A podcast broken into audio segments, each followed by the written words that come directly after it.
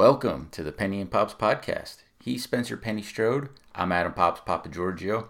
So I'm going to start this off differently than I usually would with a quote, actually, because, you know, this podcast episode is going to get into Jonathan Isaac and COVID-19 and just kind of the mess that the world is in, not just basketball world, but just the whole bunch of just misinformation out there, just confusing people and just causing so much freaking divide that I haven't seen in my lifetime. And it's rough. It's, you know, but the whole point of this podcast is to focus mostly on the Magic. But when you have stuff like Jonathan Isaac's saying, then, you know, some of that real world stuff has to get into the basketball point of view in my eyes. But I'm going to start off with a quote from Jurgen Klopp, who is the coach manager at Liverpool, English Premier League team. If you don't know, soccer related, if you don't care, but he had a pretty good quote when it came to comparing, you know, those who are not getting the COVID-19 vaccine to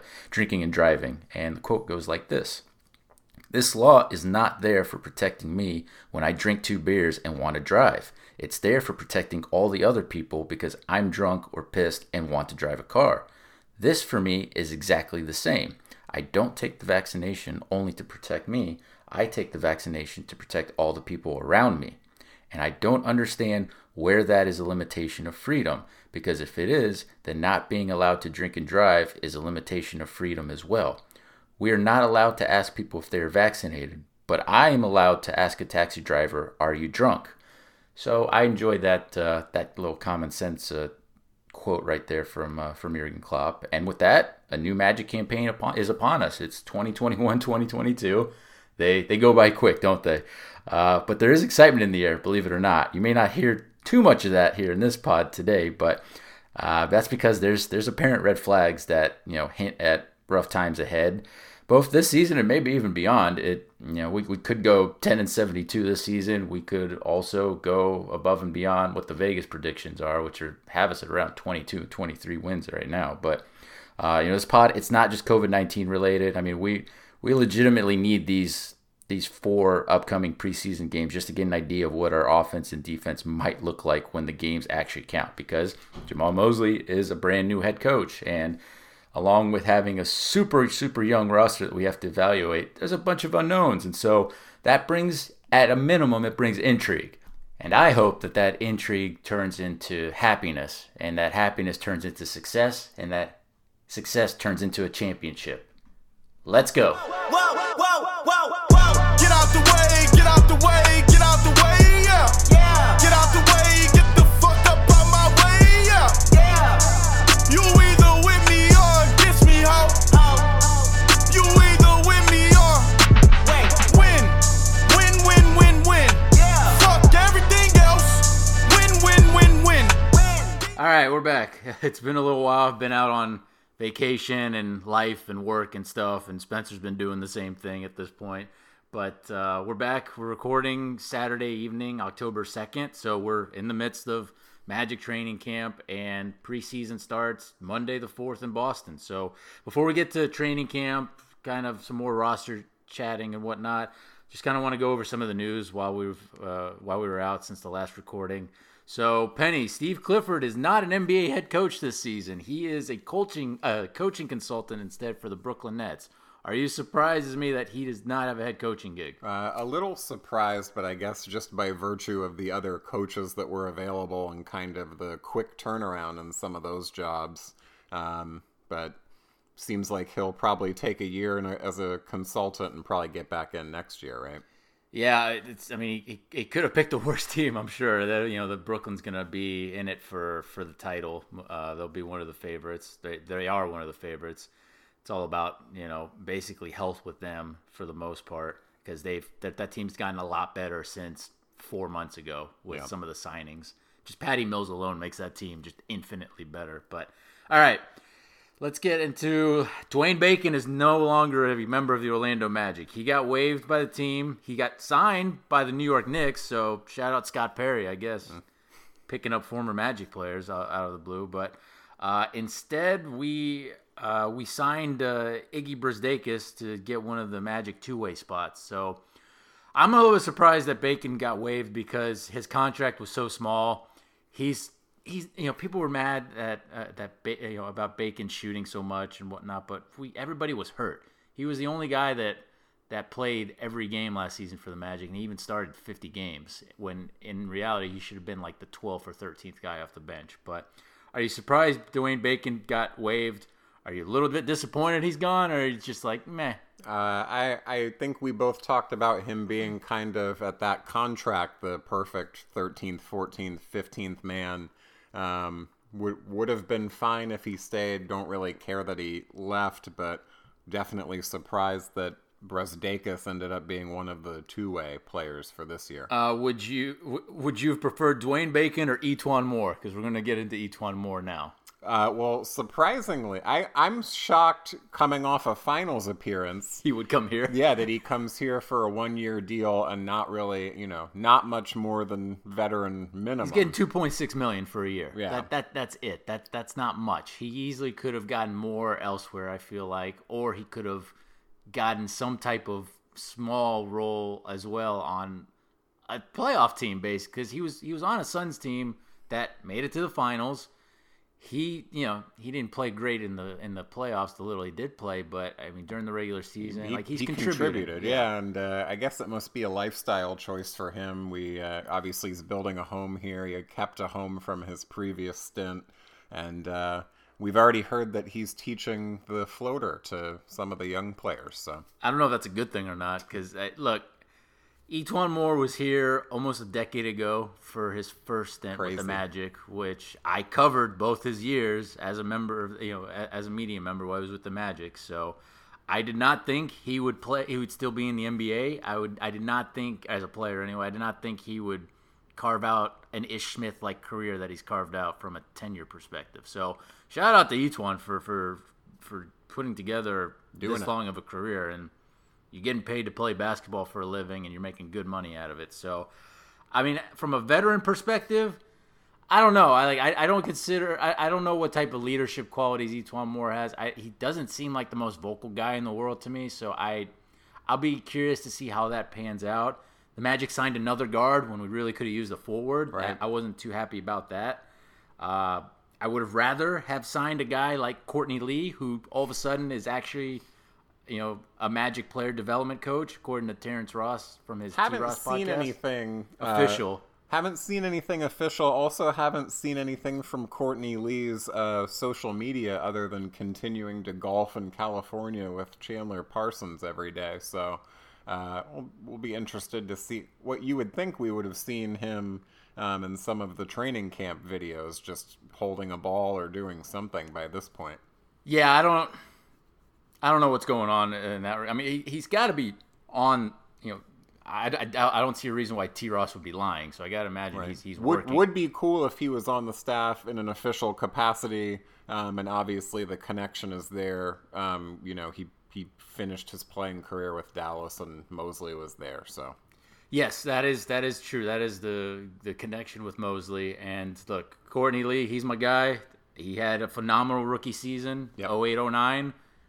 Big reason why we made the finals. Had some disgusting dunks in multiple series, both before and after Dwight Howard accidentally caved his face in. Like, it sucks that he didn't have the long Magic tenure. Instead, he was part of the trade in New Jersey that brought us back Vince Carter. So I'm a big Courtney Lee fan. I will defend him for the rest of my life for the game two, you know, layup miss, because there's so many factors with that layup that was very difficult. One, Kobe's holding him the entire time as he's going around the screen. Two, he's going fast as fuck to try and catch the ball because Kobe was holding him. So he's going at a pretty quick velocity to even catch the Hito alley-oop pass. And did you think it was goaltended?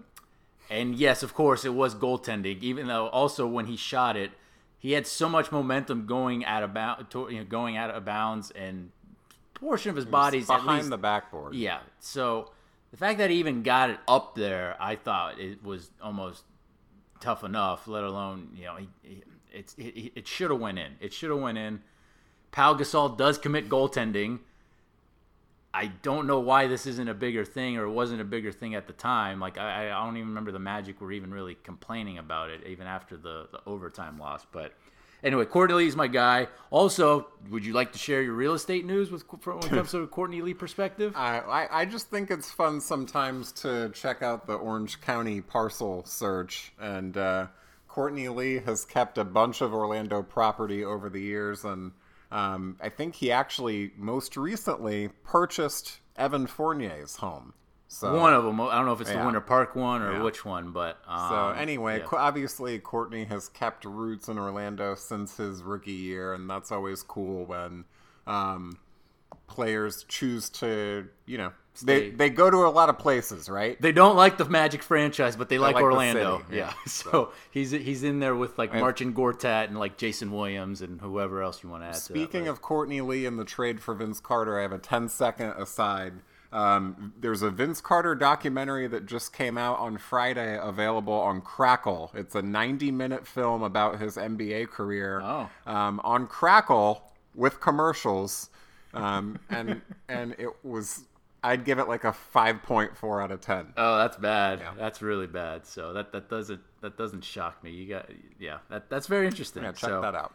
All right. So other news, we're going back, we're sticking with former Magic players, I guess. So, Aaron Gordon got a 4-year, $92 million extension to stay in Denver. His fourth year is a player option. Don't know if that contract has bonuses or whatnot tied to it, because Evan Fournier got a 4-year, $78 million deal to sign with the New York Knicks, but it's really $73 million because of unlikely bonuses that's been reported by guys like Woj and Shams. And then the fourth year for Fournier is a team option. Evan didn't get the $20 million per year that he wanted. He came kind of close, but not really. Thoughts on the contract? Personally, I'm glad we're not paying them that. Yeah, the crazy thing is that, Fournier, just cost of living-wise, is losing a lot of money in New York compared to Florida. But the crazy thing for both of those contracts is that neither one of them are out of line, in my opinion. I think that's probably market rate for both of them. I'm just, for how we were constructed, very glad that neither one of those are on our payroll. Yeah, look, I vented on another podcast before this one, but basically...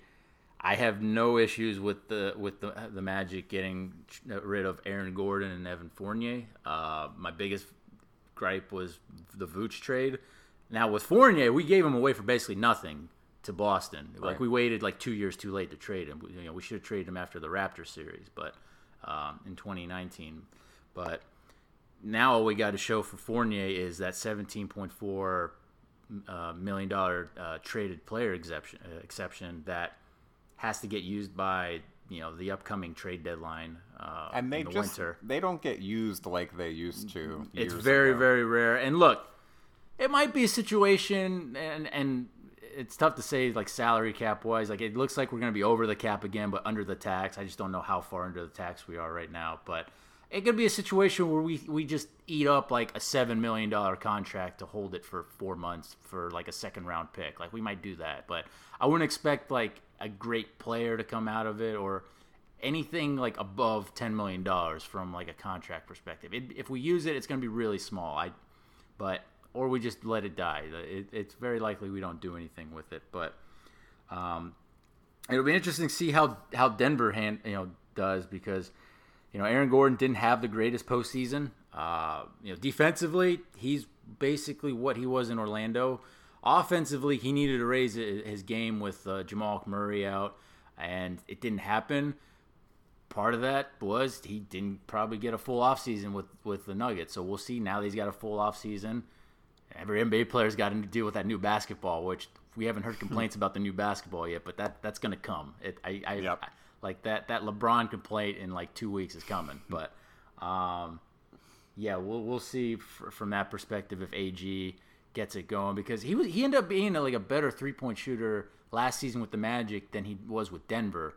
When Denver's got better shooting, he's getting much more open looks. Yeah. So he shot the three pretty well here, and it didn't translate well last season in Denver as much. So maybe just getting comfortable. We'll see if that pays off. But you know, like I said, I'm fine with no AG here. I'm fine with Fournier here, especially since both of them didn't really want to be here to begin with, or, you know, at least at some point last season they decided they didn't want to be here or sign an extension here or whatnot. So, yeah, so I'm pretty much done with that part.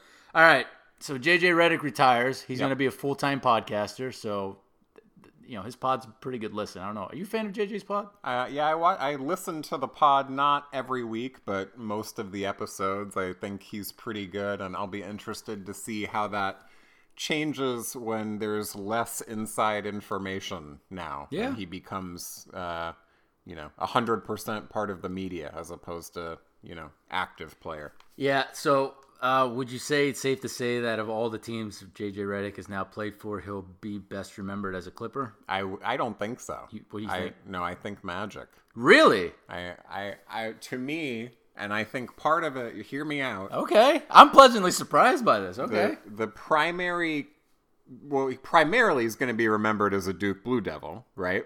I mean, sure, yeah. So Duke is blue, and the Magic also blue. I think there's a mental Clippers connection. Wore blue as well, though. They did, but primarily you think white and red for Clipper colors. So I would argue that the best years of his career might have come in Philadelphia, or at least he would say the best years of his person. Like, yeah, from a clutch shot perspective, yeah. I think he hit more clutch shots in Philly than even in LA, even though he had better statistical games with the Clippers. The best statistics, obviously, in LA, but I think he's remembered for Orlando based on longevity and also obviously got the furthest in the playoffs with the Magic to the finals and the conference finals too. Yeah, he you think Clippers? I think from the NBA perspective, I think people view him more because he started a lot more, right. I think, cuz he didn't really start for the Magic till the last year and a half. Till Dwight left, like his last season or half season with us is when he really got a lot of minutes, but so he really started to become the player that he ended up being once Dwight left. And he nailed down the two-man game with Glenn Davis, right? Yeah. Hey, the little pocket pass. Hey, the Magic were 6 and 7, and then 12 and 13 before Big Baby went down because Emeka Okafor fucked up his leg or his shoulder, and it was downhill from there. But with Big Baby, Redick, Jameer, Afflalo, and then rookie Vooch second year Vooch, first year with the Magic. We were looking pretty good there for bed. Bad. We overachieved. I feel bad for Jacques Vaughn because he kind of got robbed of that, both by injury and then the trades that happened. And then by being Jacques Vaughn. But from a JJ Redick perspective, speaking of the two-man game, talk about the evolution of going from Glenn Davis to Joel Embiid. That's pretty good. Yeah, that's I think also because Redick, and he'll admits it. He admits it all the time because he obviously was a massive asshole prick, in his early years, and that fits well for the Northeast, be it in either New York or especially in Philly. That's his vibe. It goes well for him. Yeah. So, but I will say so. Okay, would you agree or disagree with me on this? That JJ Redick still owns the largest cheer from a Magic crowd in Amway Center history when he hit the three that tied up the game in the final minute of regulation of Game 4 in the 2012 Pacers series? I'm going to disagree, but I think that he... Because I'm going to tell you, because we were down 19, because we were at that game. We were in the O-zone. Yeah. So we had a real damn good view of the shot, the crowd going apeshit, all the noise. I think it was an afternoon game too, so it was. But there's another moment that I'm thinking of, and I'm not going to remember the exact sequence or the exact game it is. So hopefully you can help me out. But JJ Redick had a 4-point play in overtime after Jason Richardson had a 4-point play in regulation to tie it up. I think that was either against Philly or Milwaukee. I think it was against Philly. And that, to me, those cheers for those 4-point plays are the loudest moment that I can recall in the new building that's now, 12 years old? It's a regular season game, though. But Yeah. I mean, building's 11 years old. Open on 10/10/10. So we're almost there. Building's almost 11 years old. Time for a new one already. Well, get the county commissioners on the line. Don't tempt the DeVos family with that guy. All right. They'll do that. But I really honestly think it was Redick, because it basically comes down to two games with me. It's that game 4 against Indy in 2012. Yep. Where again we're down 19 with 8 minutes left, and we this was right after he got a technical foul for getting in Tyler Hansborough's face. Like, it was Duke UNC in there too. Yeah. But we're in the ozone for that, and like he ties the game with, and he had a bad shooting game too. I think he was like 2 for 9 in the game, and one of the two was that huge three. But the other one that's close, and I was in the building for that. This one too was game 3 against the Raptors 2 years ago in 2019. Yeah. That game got loud. Like, the crowd was begging for the Magic to even just tie it up, take a lead, whatever, for the majority of that game. And we came close. We got fucked over a couple times, and then Fournier let Danny Green punk him around. But, like, I think of other games I've been in there for either as a fan or the media, like the Tobias Harris OKC dunk winner, where Mo Harkless wisely played hot potato and it worked out time-wise. But I still think Redick holds the crown. So that's my thing on that. Great career. I mean, awesome. It really wouldn't shock me if in a year he feels good and he's itching to play for one of those Northeast teams. Because, I mean, it looks like the main reason why he's not doing it is because he couldn't. He couldn't physically, because either the Knicks, the Sixers, or Brooklyn would have fucking signed. They would have found a way to do it. Right. And it just, he needs a year off, and maybe, and I get it, father, you got a couple young kids that you want to be with and grow up. I get that. I 100% get that. Even I'm not a father. Like, the closest thing I have is my golden doodle that's 14 months old, but I get that when you're on the road like half the year and whatnot, or more than half the year, like 8 months out of the year or longer, it's tough to be a good family person. And I'm sure that weighed heavily, but if he gets healthy in a year and if he can sign for one of those Northeast teams, I could see him coming back. I really could, because he might be bored doing the podcast in like 8 months and realize he's tired of being on a podcast all the time. Right. So we'll see. All right, let's focus more closer now to this season, and particularly this month, or this past month. But Admiral Schofield signed for the Magic to make it 20 currently in his training camp roster. He looks like he's going to be the favorite for the second two-way Magic contract, because we haven't seen him play yet. We got 4 preseason games coming up. Yeah, before the season starts October 20th, but. He should have signed with the Magic 5 months ago, right? And Magic would have broken the record for most players played for an NBA team in a season. Mm-hmm. Like, we tied it, we didn't break it. We would have broken it with Schofield. So I'm curious. I don't know what happened. Like, I remember, I think the reports were there's like a paperwork issue or something, or COVID. Could have been COVID related, maybe. Probably was COVID related, but we can only speculate. Maybe he'll share it if he actually makes the team or gets a two-way contract. But, right now, I mean, I'll talk about the other guys that we signed for training camp. So we got Jeff Doughton, Hassani Gravette, John Teskey, and then Admiral Schofield himself. That rounds out the 20-man roster for this training camp. But do you think Schofield's going to get the two-way? There's no Devin Kennedy in this camp, which I think was bullshit. If he's healthy, like, the man broke his leg for you. Like, he looked pretty healthy to me. So maybe he'll get a gig with Lakeland. I don't know. We'll see. But you think Schofield's gonna get the second two-way, or we gotta wait and see how this plays out first? Yeah, I think he's the leader in the clubhouse in terms of basically, you're not going to sign any of the centers as your other two-way, and you're not going to sign any of the other guard. Like, so Hassani Gravette intrigues me. Like, the guy can shoot. He can. It was intriguing in the summer league this year for sure. But right now, he was going to sign with us at the end of last season. I feel like it's his, unless something weird happens. So, Focusing a little bit more on the training camp side, should I care that J. Cole practiced with the Magic? Yeah, sure. Good content. I mean, I like J. Cole. I like his earlier stuff. I don't like his... I mean, I'm not a great music person. Like I think I leave that to our friends. Person. I'm not. You're too kind. But I like J. Cole's earlier stuff. But... You know, he was playing in Africa for in their league for a little bit there during this year, and then I mean he's been in celebrity games. He likes basketball. He's not an NBA pro by any means, it's interesting that he just showed up at the Magic training camp. I don't even know who officially gave him the invite. I'm not sure, but.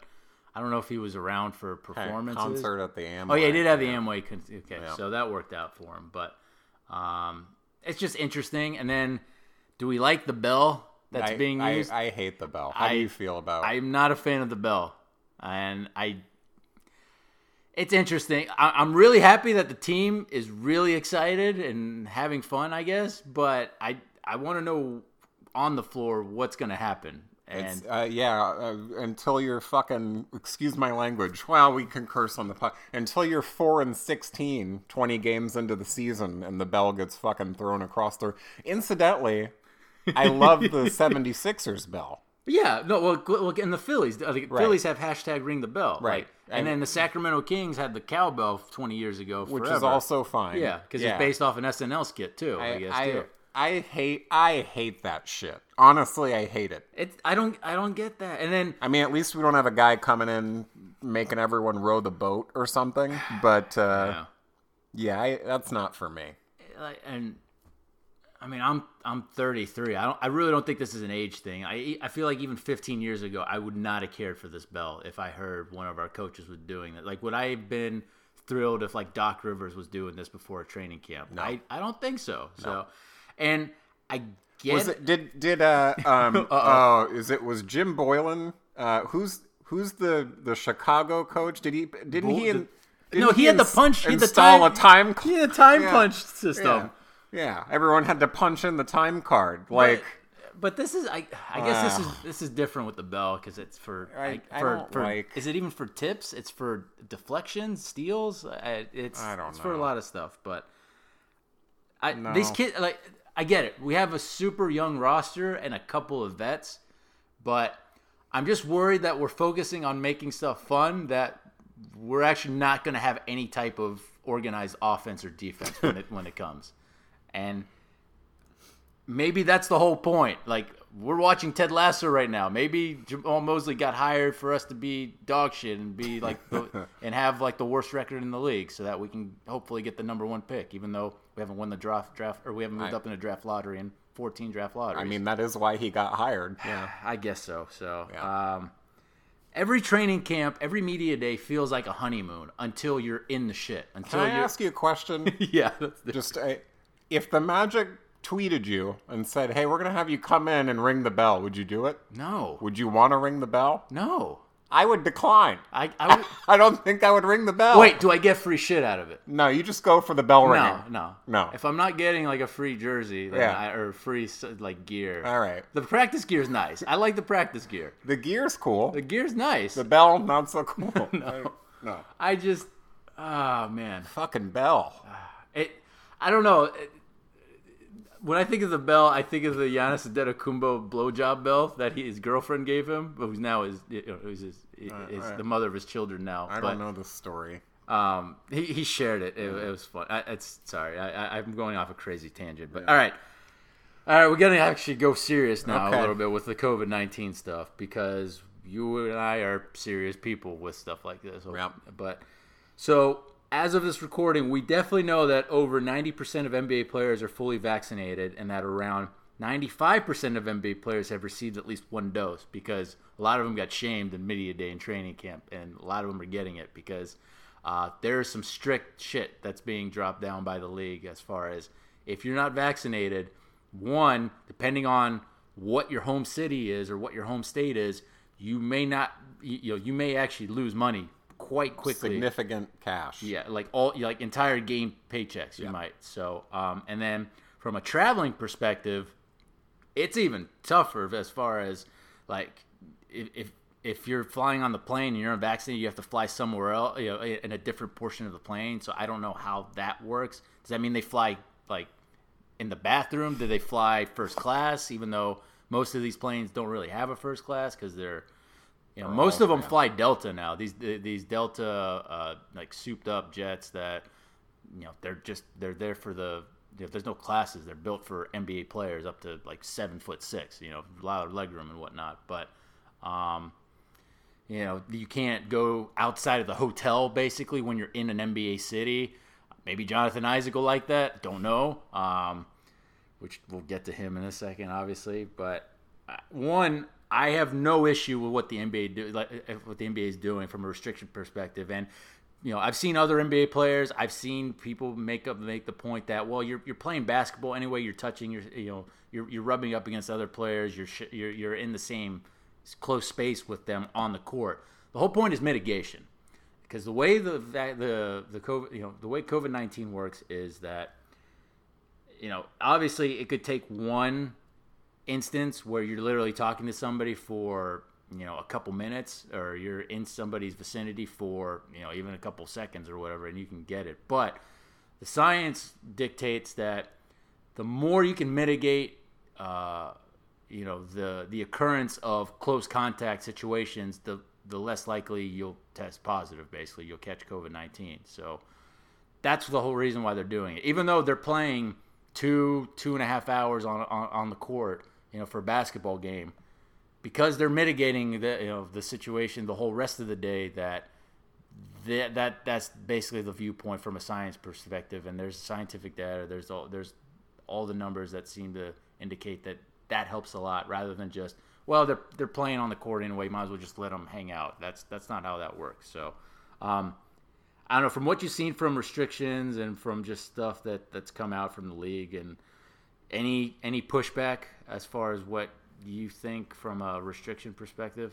Not from my perspective, and I think that goes in line with what you say about how we feel about the virus and public health.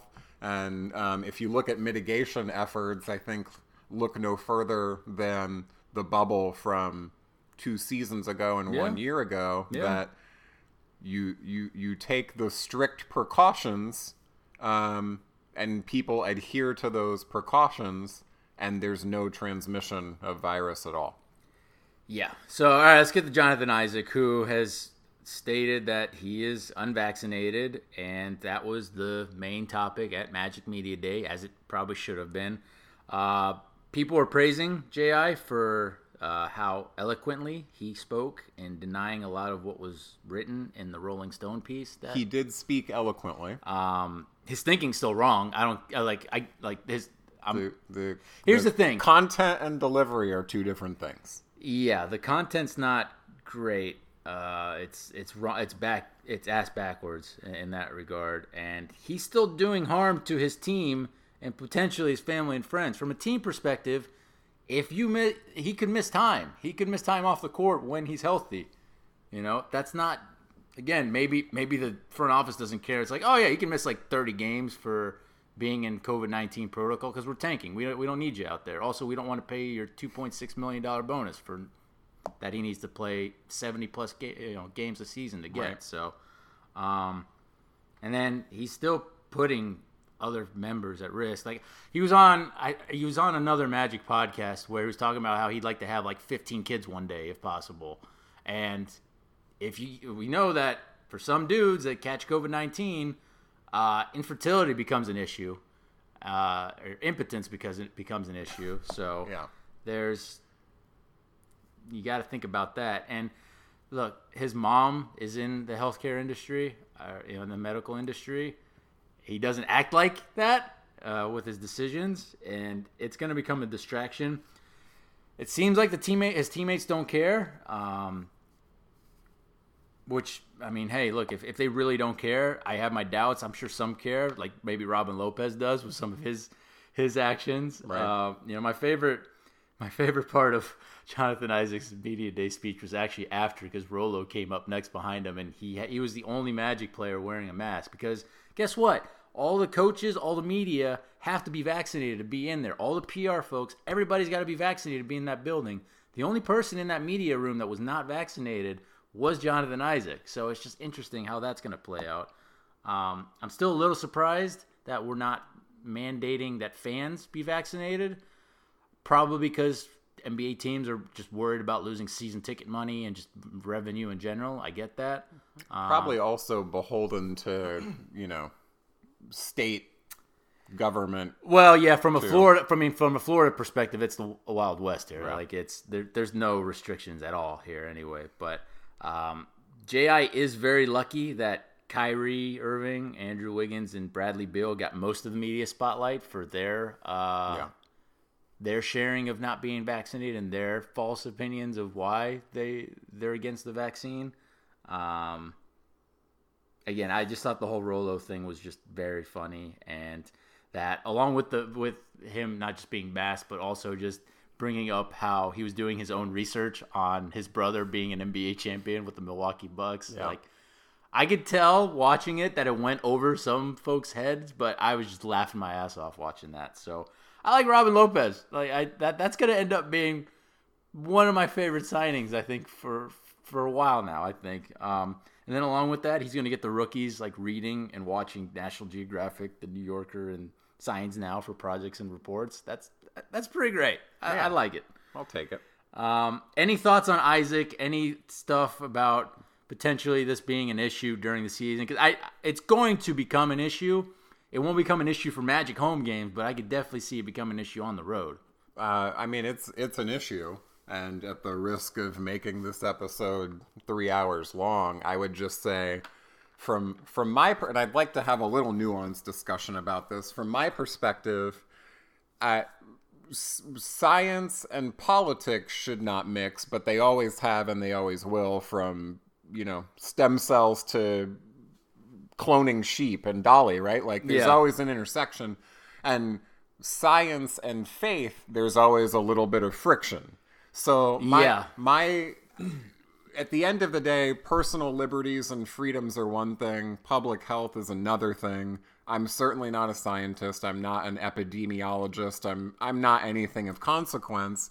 But you can have the virus and get the virus again. Yes. Oh, yeah. You can have the virus and have antibodies for a while that then dissipate, then get it again, and then die from it. So having had the virus does not preclude you from getting the virus again, in the same way that getting the vaccine does not preclude you from getting the virus. But it is infinitely better chance of staying out of the hospital, infinitely better, you know, chances of staying away from being on a, in a tube, basically intubated. What it comes down to, for speaking personally, is I feel that everyone has a civic duty for the betterment of their community, not just family, just friends, everybody, but the entire public health community, because it's not just about COVID-19, and it's about the variants that will come. So the more that people get vaccinated,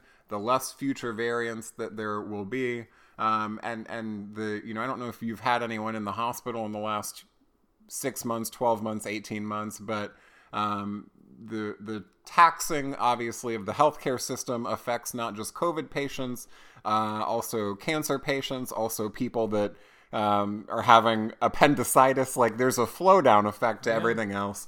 And, you know, it's a personal issue for me that there's people that are high risk, that you don't want anything to happen to. Yeah. And you can be he was certainly eloquent. And I will give him that's him being a minister for being eloquent. Yeah. But when you're speaking bullshit, it doesn't matter how pretty you say it. And that's where I'm coming from. I can understand where he's coming from. I think that at the end of the day, people get information from trusted sources. In certain communities, that trusted source is a faith leader, and that faith leader may not have a scientific background. So it would be nice if everybody had a primary care doctor that they trusted outside of the, you know, organizational medical team to get unbiased information about. And I guess that's where I'll leave it. I don't know if you have anything to clean it up. I do, because, I mean, again, this impacts you personally from a family perspective, but I mean, even just healthcare workers. Like, I know doctors, I know PAs that have been dealing with COVID-19. They've long been tired of this shit. Like, it is mentally and physically taxing that they have to keep dealing with this shit continuously. And it's, I mean, I just feel, I just wish that people that were spewing this nonsense, this anti-vax crap, would actually be able to just look at what's going on at these facilities. Like, sit them down in a room, put a camera in, like, in some of these hospital facilities, and just let them watch just all this crap that's happening. Because people are talking about, you know, stuff that's in the virus, be it a chip, which, first off, you're getting followed by, you know, your smartwatch or your smartphone that you're carrying all the damn time. Also, I haven't seen one video that's shown a chip from any type of person that's gotten vaccinated. Like, I haven't seen anyone digging in their arm and found a chip yet. Feel free to send me a video if you have. But the other thing is that, you know, people are like, oh, you know, it's, you know, they came up with the virus so fast, or the vaccine so fast, or they just don't trust what's in the vaccine. You know, people look, you know, when people bring up, like, you know, how we've come up with vaccines for polio or measles or whatnot, how that took, you know, that took a lot longer than it did to come up with, you know, the COVID-19 vaccine. A lot of that's just technology and just advancements in logistics and supplies and whatnot as well. And also, there's money to be made for people that actually come up with COVID-19 vaccines as well. But, you know, the fact that there's conspiracies about how hospital workers make more money for, you know, the more COVID-19 patients they get or whatnot, or they get more money if they say somebody died of COVID-19 that they didn't really die of COVID-19. That's all nonsense. None of that's true. It's very taxing. Jonathan Isaac sounds like my Greek Orthodox priest here in town, basically, where he thinks he's more knowledgeable than anyone else in the room, but in reality, he's not. And there's a reason why I haven't gone to my church in 2 years, because you know, my priest, you know, still hasn't really adhered to COVID-19 guidelines. He lost his dad, who was also a priest, to COVID-19, and still just almost denied, you know, coming up with a actual valid health response to it. Like, it's, I'm a faith-based person, believe it or not. Like, I believe in God. If I didn't, I you know, I don't know what else I would have to look forward to later when my life ends. But I know to put common sense ahead of that, and some people don't. Like, I know how to have actual expert opinion go in front of a faith-based leader's opinion. Like, some people can't do that, and this is why, you know, we're in this situation, not just in the U.S., but globally. There's issues like this. Like, I was in Greece for vacation. This is still an issue. You know, they've gotten priests finally to really, you know, get into COVID-19, you know, research, and actually opening up churches to be places where people can get vaccinated and stuff. So, I mean, there's stories of this all around the globe in different countries and different parts of the world. But there used to be a time and a place before social media where we trusted experts because they were experts. You know, they've been doing, you know, something and continually studied something for decades of their life. And somewhere along the way, we let people like us on podcasts maybe, or YouTubers or streamers or TikTokers or whatever, get in the way of that with conspiracy theorists, with stuff that's not true, without really fact-checking them. And I don't know why that stuff's happening. I really don't know why, but it's very frustrating, and it is going to become an issue with Isaac if he doesn't get vaccinated, you know, in the near future. It's going to come up, and we'll see if it involves him testing positive. It involves with him missing games because he's not adhering to local protocols or whatnot of whatever city he's in, NBA city he's in at the time, or if he has to be quarantined or something. Because if you're vaccinated, you don't have to be quarantined, which is, that's a big deal. Right. In the NBA, like, You don't have to get swabbed, PCR tested all the time. Like, I don't know about you, man, but I've taken a couple PCR tests. I don't like getting that shit stuck up my nose or stuck down my throat. Yeah, it's not that fun. I would say, I think, to your point, politics has certainly become theater, and we can debate whether that should be the case or not. But public health and, at the end of the day, fact should never be theater or entertainment. Yeah. Fact should be indisputable. And I guess that's all I have to say about that. All right. Well, can I interest you in a Ben Simmons trade then? Absolutely. So, and this was before this latest stuff with Jonathan. Let me get that straight. Like this trade I'm bringing up is my feeling that Isaac may never fully be able to have a healthy season for in a Magic jersey anyway. And we'll see. I mean, he's not going to be ready for the start of the regular season, which surprises me because he had a surgery last August. We're going on 14 months now. Right. Markelle Fultz, he had his surgery in January. He seems to be closer than Isaac maybe for the start of the regular season. We'll see. But I'm disappointed, honestly, that we don't have either for even the preseason. But we'll see. Maybe we're being faked out by the front office, which that would piss me off, but because they don't want to put even like an estimate of a timetable down for anything, which that gets really frustrating. And if you trust this front office, great. I've already said I don't trust this front office right now ever since the Vooch trade, for sure. I was out after that. And people can be mad at me. People can get in my DMs, make fun of me, whatever. I don't give a shit, all right? I've been a Magic fan my whole life. I've been a Magic fan a lot longer than most of the trolls on Twitter have been. So, I've seen some shit. I lived through 03, 04, okay? I've been through it. So, I don't care in that regard. So, all right, let me throw this Ben Simmons trade at you. All right.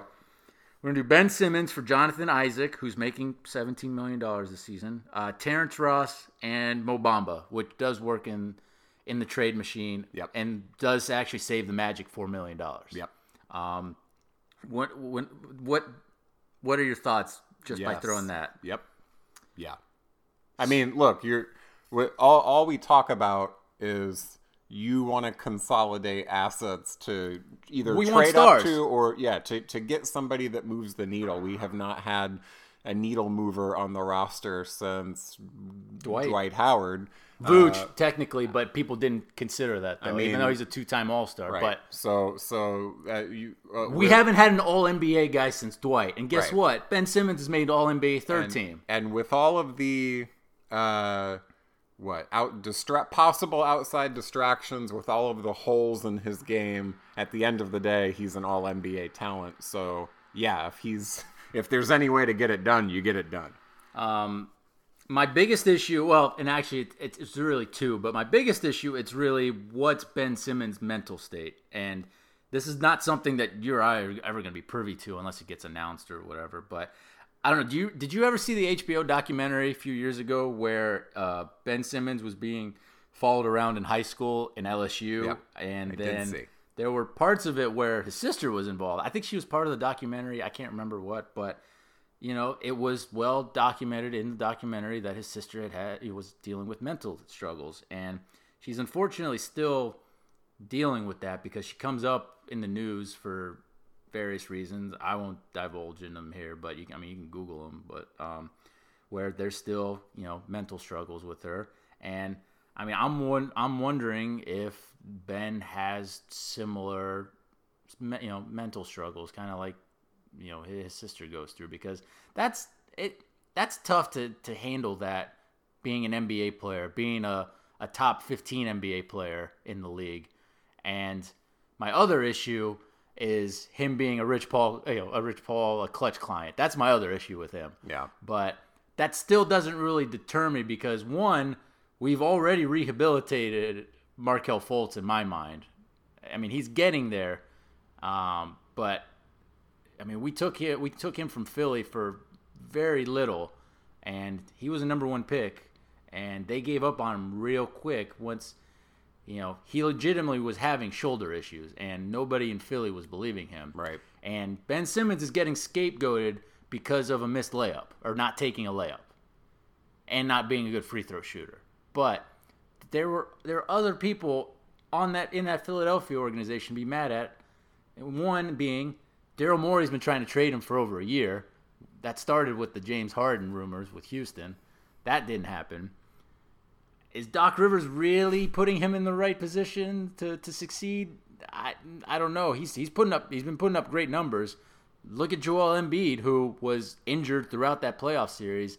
If Joel Embiid's healthy, they win that Atlanta series pretty easily, and that postseason gets really, really interesting in that regard. They easily could have been the ones in the finals for sure.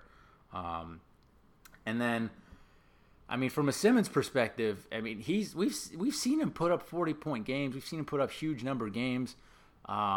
He's only 24 years old. He's an all-star. He's basically like a light Giannis Adetokounmpo in a way. From, you know, he can't shoot, but he can do basically everything else. And maybe on a Magic team that is still trying to develop shooters, you would maybe hesitate. But this is an All-NBA talent, not in his prime yet, that you could potentially get. And I'm only offering Terrence Ross, who is on the beginning on the decline in his 30s.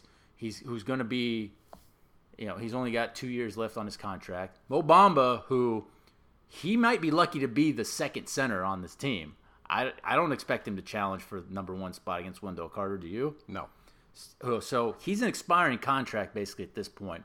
With, he blocks pretty well for his minutes per game. He can hit threes on occasion. Maybe not enough, but. He blocks pretty well, and he hits a three once in a while.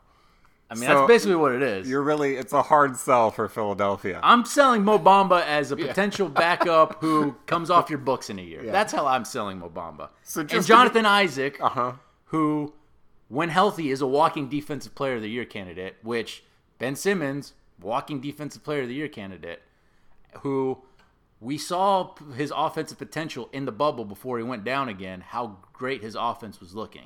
Just to be clear, there's no way Philadelphia would do that. There's no chance that this is an attractive package. But look, if Philly and Embiid keep bullying the shit out of Simmons, I mean, he's not playing. He's not playing at all. He's not. Yeah. They're already withholding an $8 million paycheck from him from last season, and he's not budging right now. So losing, $200,000, $300,000 a game for the next up to the trade deadline, it doesn't seem to phase him right now. And I don't know if somebody else is fronting the money from his agency. I don't know, but the way Philly fans are cruel. I mean, they are, because I'm a Philly fan myself. I'm an Eagles fan. You're a miserable son. I'm a Phillies fan. Yeah. And I'm an Eagles, Phillies, Flyers fan. Yeah. And so I'm quite familiar with how the Philadelphia sports landscape works, with how the fandom works. Yeah. I'm a sick motherfucker. This is why I put my Magic diehardness up against anybody. That includes you, buddy. I love you, but I am a sick man. So knowing this sickness that is Philadelphia's sports fandom that exists. Yeah. They're going to keep putting the pressure on the organization to get in a trade, especially since the Eagles suck. Like, this is all Philly fans have. The Phillies didn't make the playoffs. Right. Like, they might lean on hockey a little bit here till the Flyers lose a bunch of games, come out the gate. But, like, the Sixers is all they have at this point. And if they get off to a slow start without Simmons and he's not budging and there's no chance in hell he's coming back, they got to trade him for something. Right. And right now, no one's ponying up much.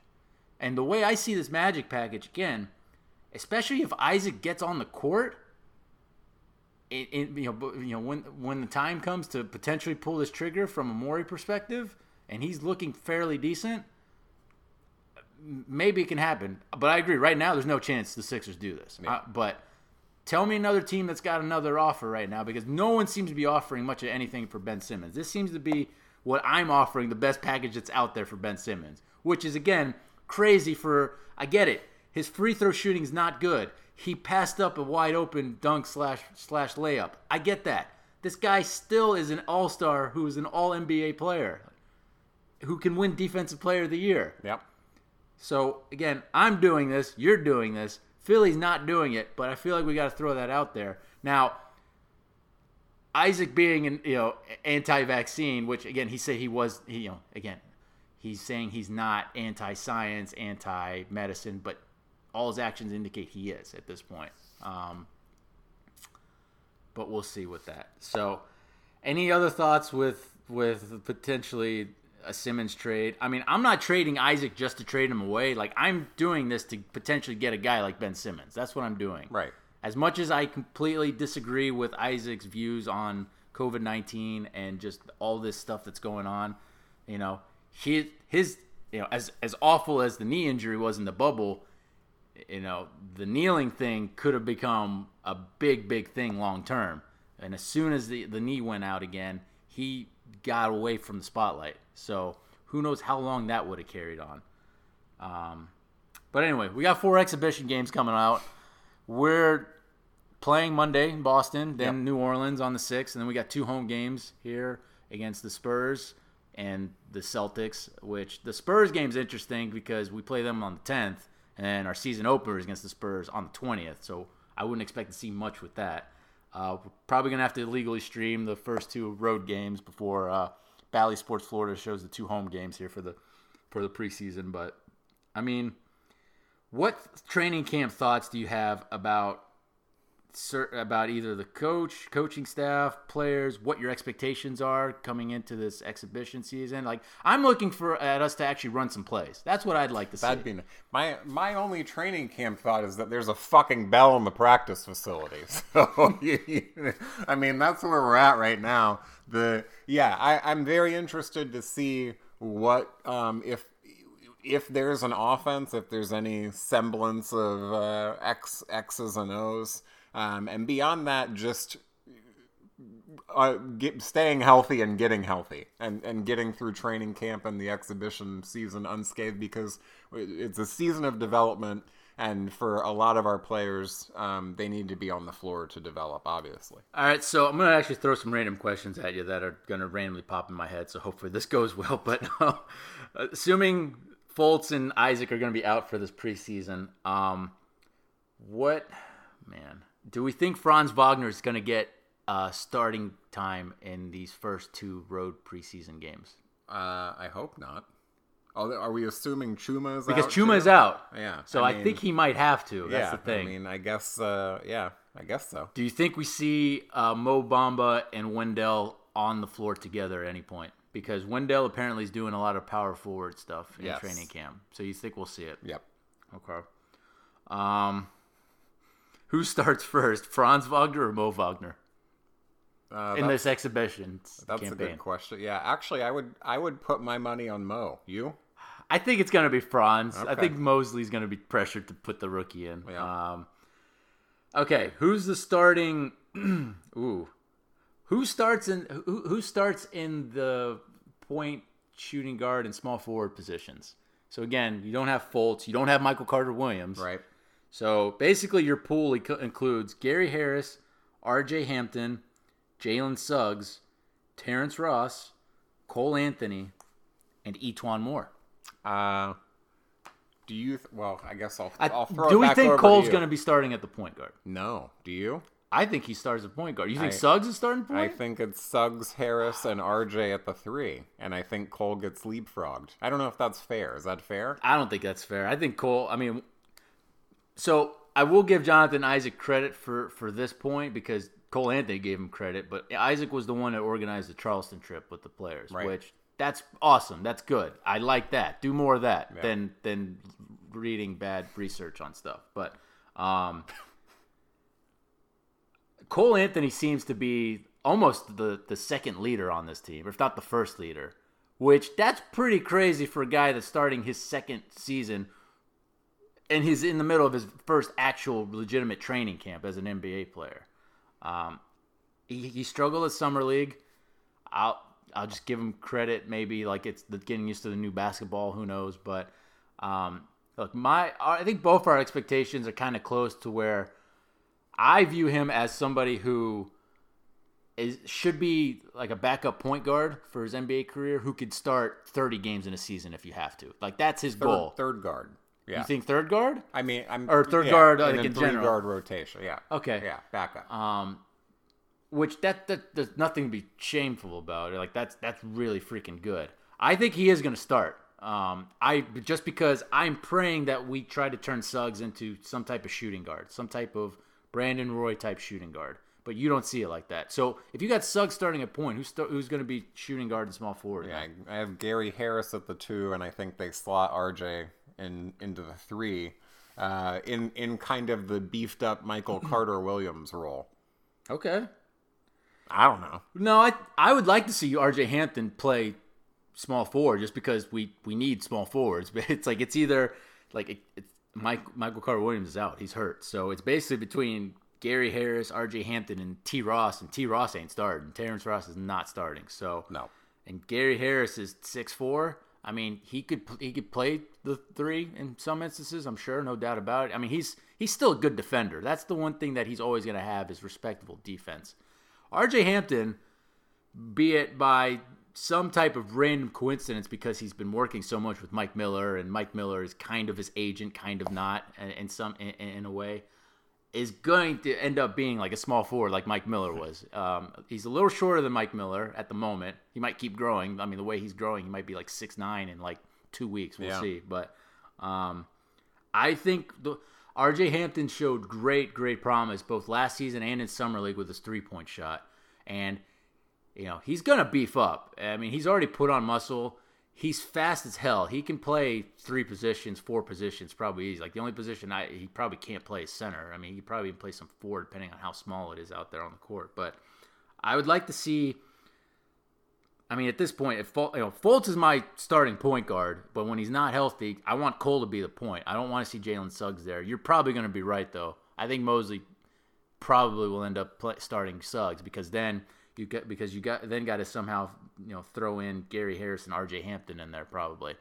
And I personally think Gary Harris is actually going to lead us in scoring this season. I think he's going to pull an Aaron Afflalo and lead us in scoring. But the move is to trade him, right? I mean, it's either him or us. So. And Gary's got $20 million coming off the books this summer. So that's the kind of move that I'm looking at in that regard. Any other thoughts from a training camp perspective, from a Magic perspective? It got dark again, unfortunately. It's going to be a little dark this year. I mean, my only other thought is that there's a fucking bell in the practice. Like, not really. I don't want to do season predictions because we're going to do another pod before the regular season starts because I don't know what the fuck this team looks like at all. No, like at all. Like, we're focusing on all like the positive stuff. We're getting all these nice photos of, like, Coach Mosley, like, bodying up dudes in practice, which I don't care. No. I don't care if my head coach is bodying up dudes. Like, I don't. I really don't. That's what player development guys are for. Where's Courtney Lee? Throw Courtney Lee in there, man. It's going to be interesting. Like, I want my head coach to coach. That's what I want. So I'm glad they like him. I'm glad that there's a real camaraderie. Like, you know, Philip Rospenreich, who's been covering the team for, like, a decade, says that from, you know, at least training camp practice perspective, this is like the most high energy, like excitement he's seen in that regard. Cool. Yep. Let's see what happens when we lose a whole bunch to start the season. I'm going to be, and I apologize in advance, in all other facets of my life this year, I'm going to be very positive. But for the Magic for this season, I think it's going to be a cynical outlook for me. I don't want to go there, and we're going to save it for the next episode sure because right. We're going to look at these 4 preseason games, and then I'm going to go through that 82 game schedule, and I'm going to see, like, are we going to get to that 22-23 win prediction that Vegas has us? Do I think we're going to be above that? Are they going to end up being the 10-72 Magic that the 99-2000 Magic should have been? We're going to find out, but we do have actually one positive thing. You have a giveaway to announce. So if you've made it this far, we'll also tweet. God bless you, man. The Magic first preseason game is against the Boston Celtics. All I need you to do is follow both Adam and myself. We'll give you the Twitter handles at the very end of the show. Tweet us who you think is going to win the game. Is it going to be the Magic? Is it going to be the Celtics? If you pick the correct team, I'm assuming there will only be one of you, I will send a Basketball Hall of Fame shot glass out in the mail along with to-be-determined prizes. We'll put together a little Penny and Pops prize pack for you.